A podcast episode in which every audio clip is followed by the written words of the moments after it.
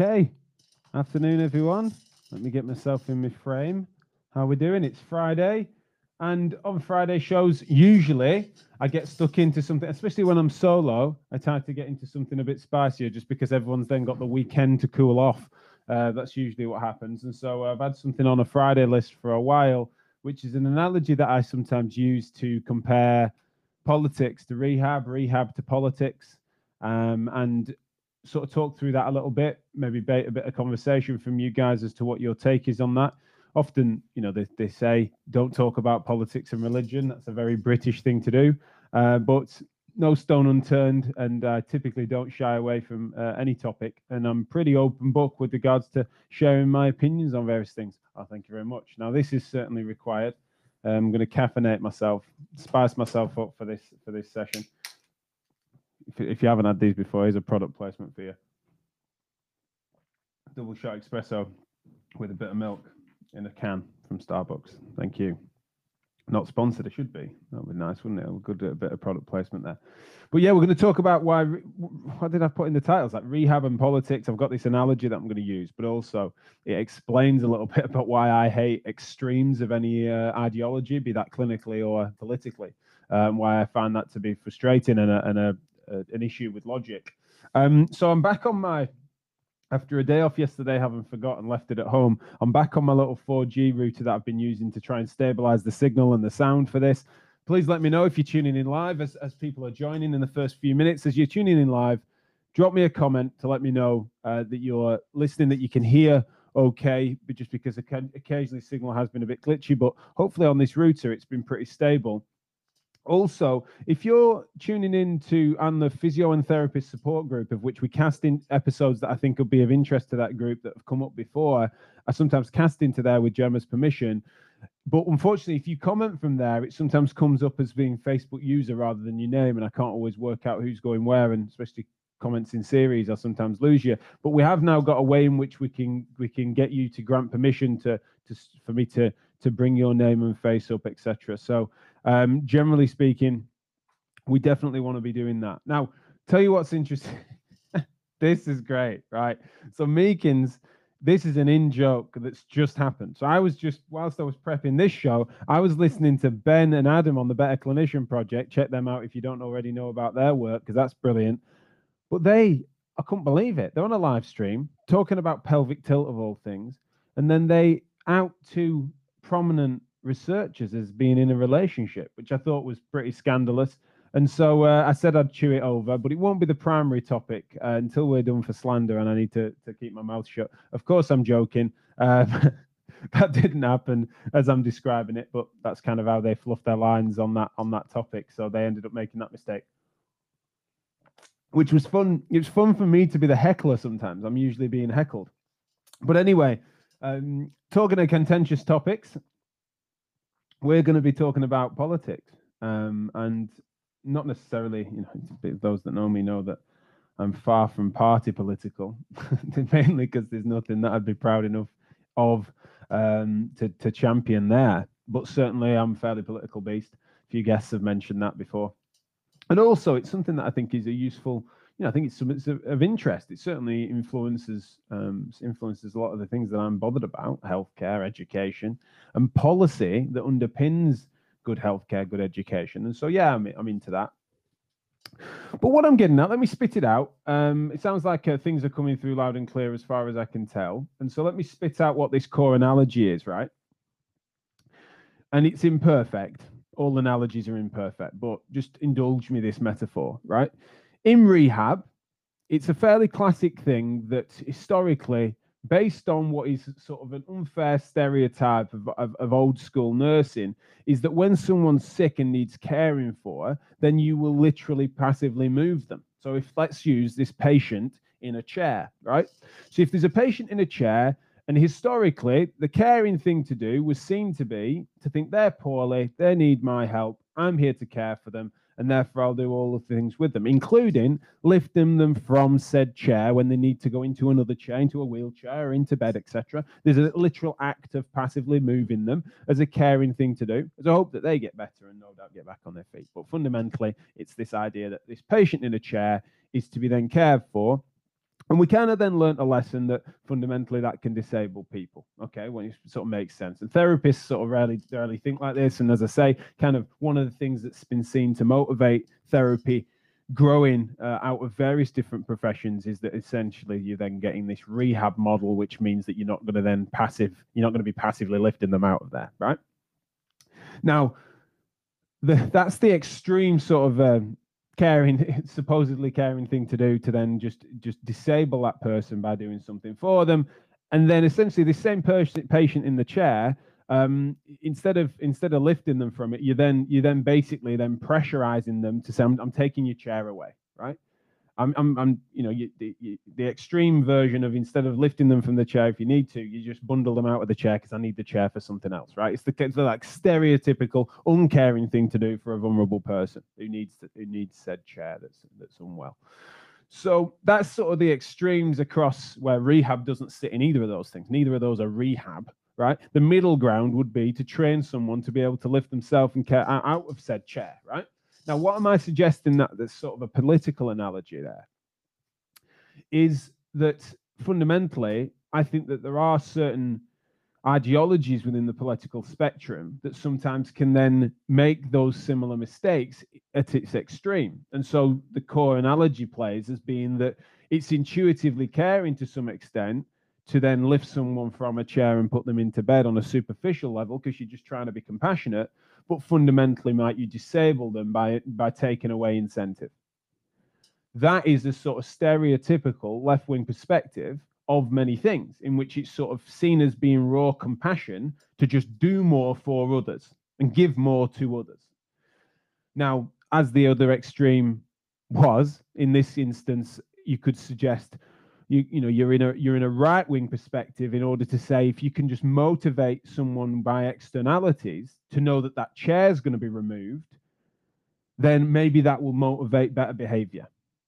Now neither of those things are smart both on the rehab level and i would argue on the political level right? Done too far on macro so obviously the context on each individual case is where it's interesting. And in the title sequence i did put that I dine a la carte on various different things here, right? I'm someone that's a case by case basis on on all things, and so I've, you find me dotted across the spectrum in various things clinically, and policy and politically, right?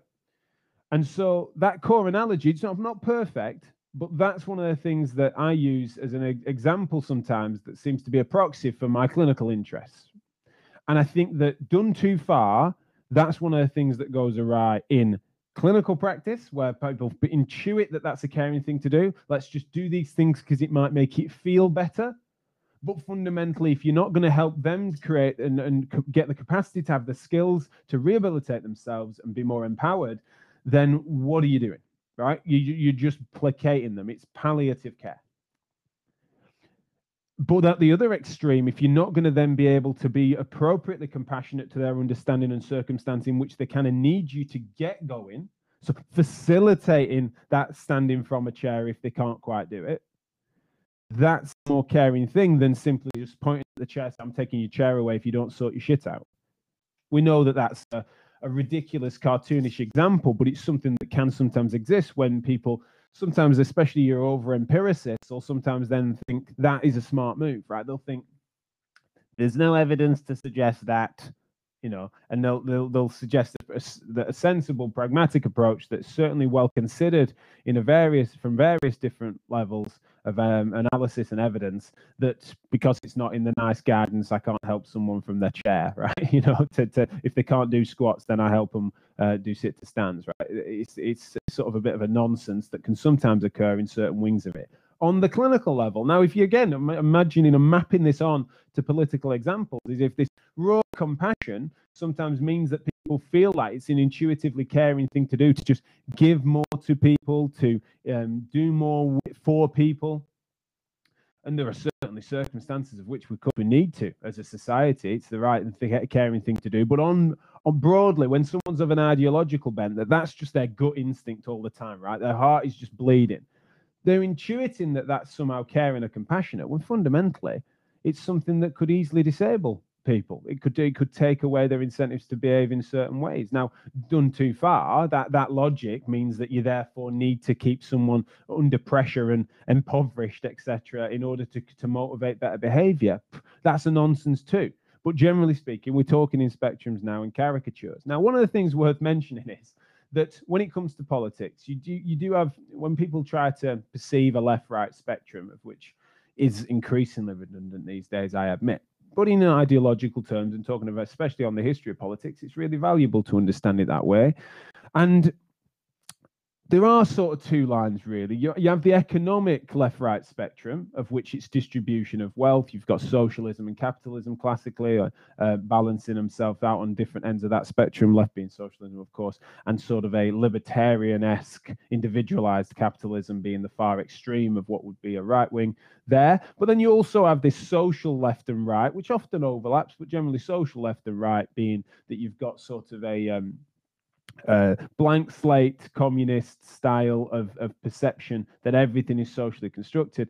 And then you've got a far right of which they often agree in, in principle that things should be delineated that way, but essentially it's a deeply bigoted uh, and sort of corrupted with, with racism and all the other things. Or far right in a social sense is certainly something that we're not. This this analogy plays less on. Now, the analogy, if you wanted me to place it onto this chair thing that I'm on about, right, is that you've got then a suggestion that um, if someone's sat in a chair uh, ill and disabled, the far the, the social far left would probably be suggesting that essentially you should be you should be at work uh, on behalf of the state, and if you don't get out of that chair, I'll send you to the gulag.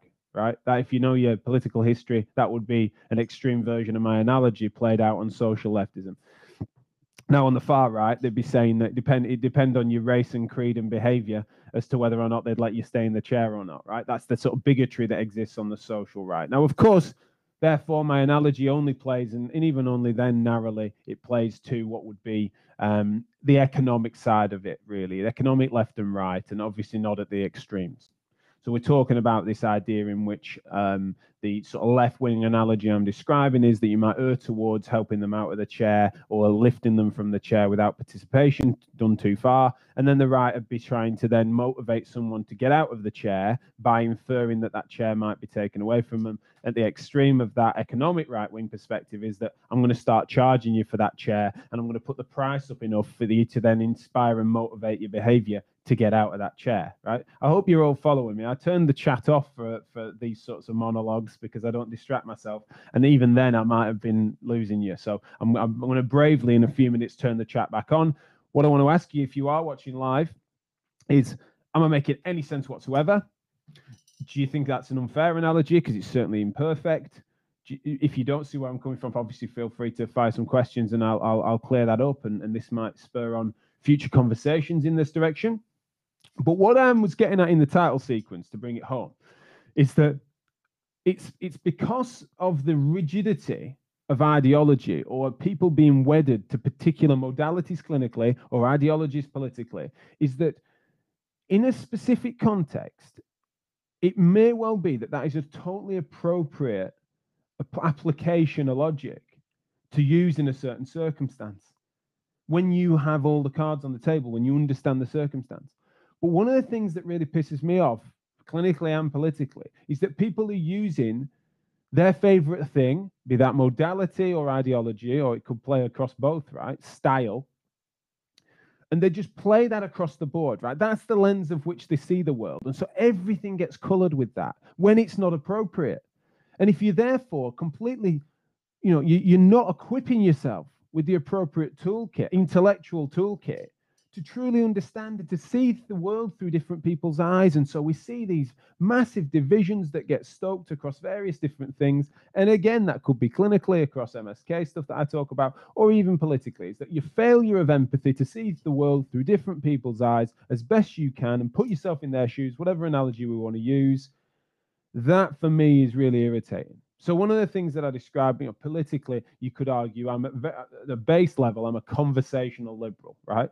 Regardless of where I end up, I want to get all the cards on the table. Everything should be discussed. Everyone should be able to have these conversations to try and understand and see eye to eye, agree to disagree, but basically find out where they stand on stuff. that's what I do across MSK practice, across education, about raising standards in healthcare. But it's also how I feel politically. The thing that pisses me off most is when people try to shut down corners of conversation. So that can't be talked about. Usually it's because they're on a flimsy basis, right? They've not got the depth of thought in that direction. And often that coincides with people who are ideologically possessed of one flavor or another, right? They see the world a certain way, and it's just, how dare you not lift that disabled person out of the chair, that patient out of the chair, right? How dare you not do that? Or how dare you be helping that person out of a chair? You're going to demotivate them and their behaviors. You should be backing off. You should be less involved, right? And they're just trying to shame someone who's got a different perspective away from the conversation so they can't think for themselves. And so these this entrenching of ideological camps bothers me. And that bothers me clinically and it bothers me politically. I think there's an analogy there that can carry through the middle. And I hope that I've not completely lost you. Uh, but if I have, knowing me, I'll probably try and explain it three different ways in another show. But anyway, let me open the uh, open the chat box. Open, see if any of you have uh, have got um, got stuck in here. Um, oh, I mean, this this is exactly the pun that I need in my life. Alistair Beverley said intuitive. Yes. Any use of the word chew in puns is obviously celebrated on this show and beyond. Much appreciated, Alistair. I didn't mean to use it, but thank you.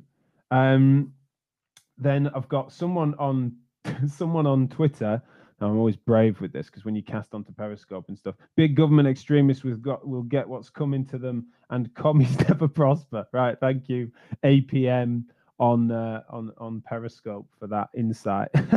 Brilliant, James Morgan. Thanks, James. Glad to, glad you're tuning in. Let's have a look. Let's try and bring his comment up. Got a clinical example of it playing across the board in MSK. Yes, I do. Yeah. Um, so imagine so my patient in the chair example probably doesn't apply as well. You know, it's obviously an inpatient example, probably more, or a community. MSK. So someone's got you've got um, 50 year old, 50, 55 year old person uh, with uh, chronic knee pain, who then we assess it and it sort of ticks all the boxes, especially because it's a case study example whereby fundamentally that person has OA knee, right? It seems to be barn door, OA knee, and they've not had any care before. And their perceptions of it is that it's wearing out and they need to rest. And therefore they've been um, doing doing less and less, getting weaker and weaker, getting stiffer and more painful. And so they're here in clinic. And so I would argue that on the if we're if we're using my analogy spectrum, then you'd suggest that a left wing take on that taken too far would be that you're in so much pain. Let's do all that I can. In a you know, I'm so I'm, I'm my heart is bleeding for you. You're clearly suffering. I'm gonna then massage around the area. I'm going to inject it with whatever I can inject it with. I'm going to basically do whatever palliative pain relieving conditions I can do passively with it. And then once you're feeling better, then let's hope you start moving gently.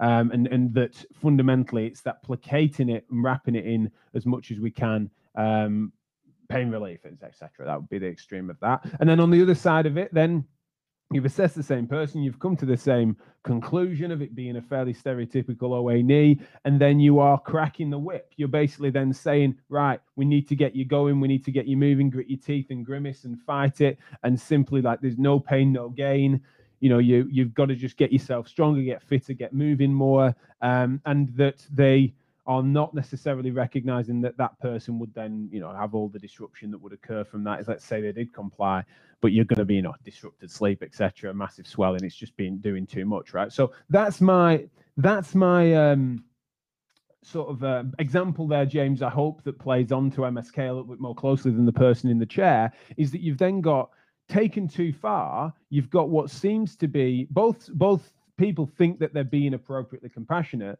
but one side is is then inferring that it's actually the caring thing to do to just make people's pain feel better, regardless of the fact that that's not then engaging them actively in something that would get long term change. And the other side is inferring that you will get long term change by making people Uh, go under, go put themselves through significant discomfort in order to rise through the other side of it. And now we know contexts in which each of those circumstances is more appropriate, both in MSK terms and in society, right? Is that sometimes when people are, are down at their lower step, then sometimes they need more input and intervention in order to help them through. And then there's other times where things are less sensitive, less irritable, and someone's in a circumstance where doing the sort of Mr. or Mrs. Motivator card can rise someone up. And that applies in society too. Sometimes we do need to pull our socks up, but it's when people are playing a game whereby they are seeing the world through one or the other of those lenses all the time,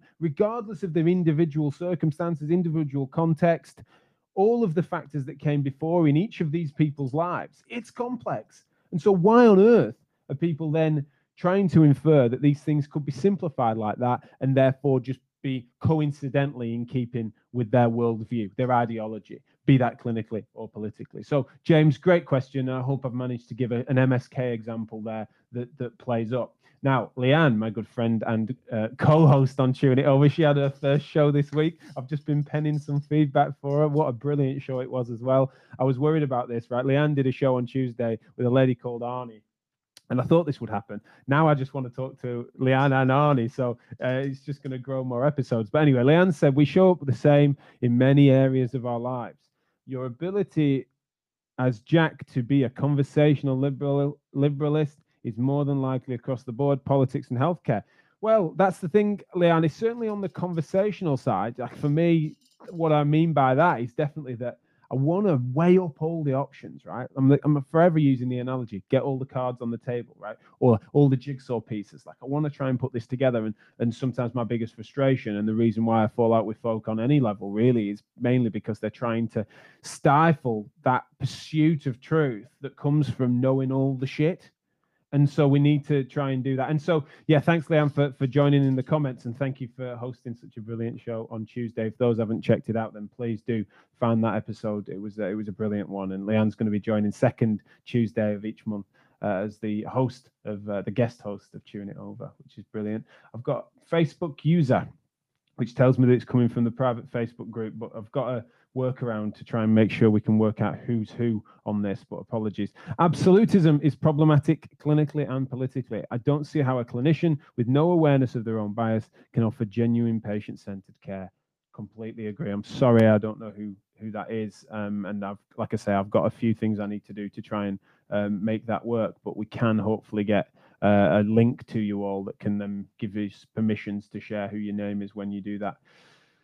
Another Facebook user, or it might have been the same one, this is the problem with that, has said, as a student, I did three MSK placements. One first was Maitland, second Cyriax. My brain was pickled. The third, my tutor described herself as Heinz 57 physio. Lots of different things to do. What worked for patients, it really stuck with me. Now, I hope in that instance um, that said whoever this uh, this Facebook user is, again, sorry that it doesn't come up with your name on here. I hope that that third one was preferable. Um, and uh, that's my bias showing. Um, that's the sort of thing is if you try and see the world through a Maitland lens, obviously Maitland classically in manual therapy terms is sort of concave convex rules, grade one to five, um, pressure and mobilization, and trying to uh, mechanically change people through through manual therapy. And what we you know to give Greg Maitland uh, some credit of course back then we just didn't realize that there was physics based implausibility in what we were suggesting we could do with our bare hands.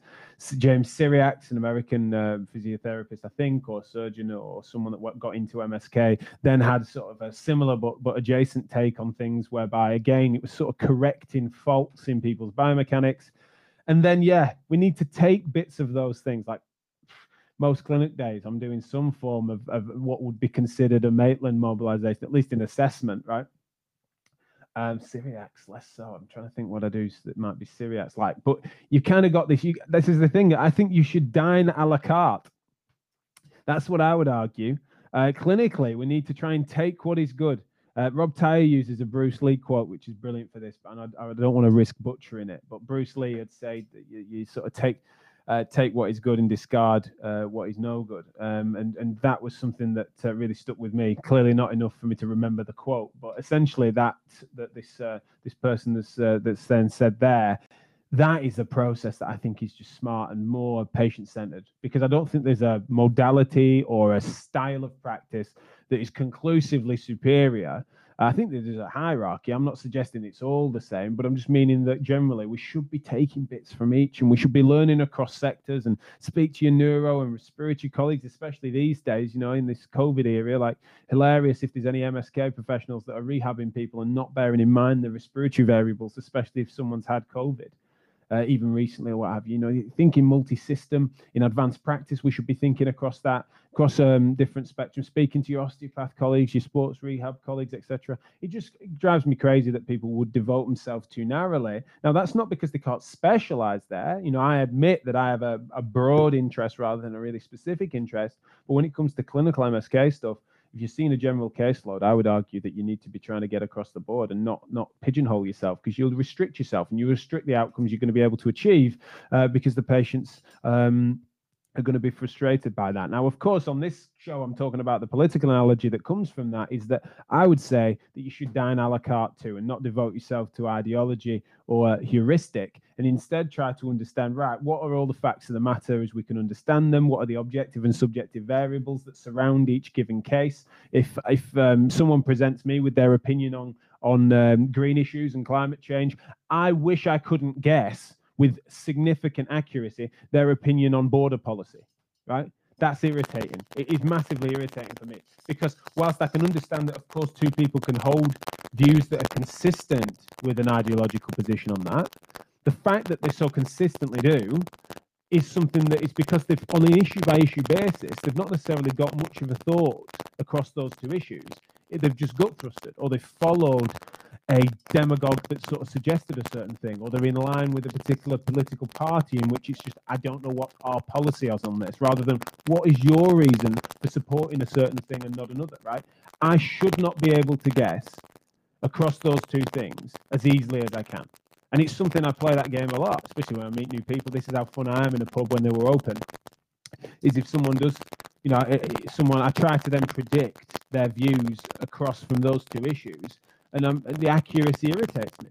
Like, why should it? Of course, they're linked in some ways, and ideologically they certainly are. But I'm just meaning that unfortunately, ideological reasoning is somewhat distinct sometimes from logical reasoning, or the ability for people to hear out all the arguments. Like, what's the strongest case against your position there? Like, what have you truly grappled with? And if I can give someone pause for thought, be that in MSK or in politics, within five minutes, then they're not a serious thinker. Now, I'm not saying I hold everyone to those standards to need to you know, always be thinking as deeply about this as me as a sado that I am.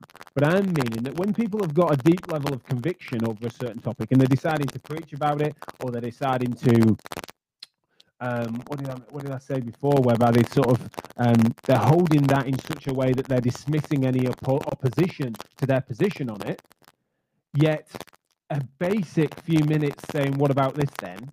Even just as devil's advocate, as you guys know I do is as for a living, that really isn't that is annoying. If you've got a deep conviction and you're closing off any other proposing argument, regardless of what your position or argument is, then to me that's totally flimsy. And I'm not into that. And I'm not into it clinically, and I'll admit I'm not into it politically, partly because I'm a little analogy that I've used. Thank you so much for those of you that have engaged with me on the live chat. I uh, hope you can get hope I can get some feedback and some comments uh, about this show for those that listen after the fact on their commutes and etc. It's been a really great week for shows, um, so please do check those back out over the weekend. And I'll be back on Monday for more chewing it over. Uh, any other requests for who I have on as guests, or if anyone wants to put the hand up, throw the hat in the ring, you really can come over onto this show and chew over whatever it is you like. I've been Jack Chew, and it's been chewing it over. It's been a fantastic time that I've had with you all. Appreciate you, and I'll speak to you all soon.